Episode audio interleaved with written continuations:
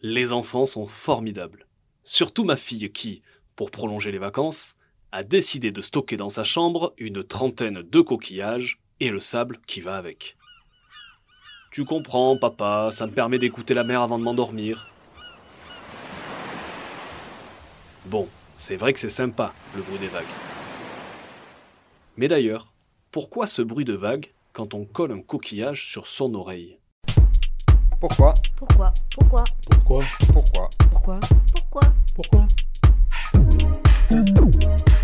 Mais pourquoi J'espère vous faire moins de peine qu'à ma fille, mais il faut que je vous le dise tout de suite, la mer n'a pas grand-chose à voir dans ce bruit que l'on aime identifier comme celui des vagues. Vous foutez pas de moi, non, vous foutez pas de moi, faites très attention, vous savez.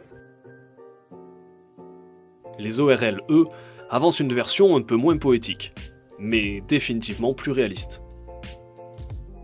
Dans notre cas d'étude, le coquillage agit en fait comme une caisse de résonance, en amplifiant les sons. D'ailleurs, il faut que votre coquillage présente un creux pour que cela fonctionne.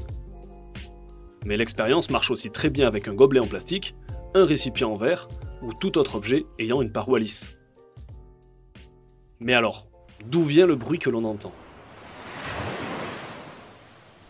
Il vient en fait de notre propre corps, plus exactement du sang qui circule dans nos vaisseaux.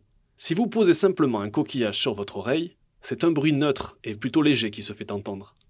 Mais si vous faites légèrement varier l'inclinaison, le bruit percute alors différemment les parois. Fermez les yeux, les vagues sont là. Rendez-vous la semaine prochaine pour un nouveau pourquoi sur Midi Libre.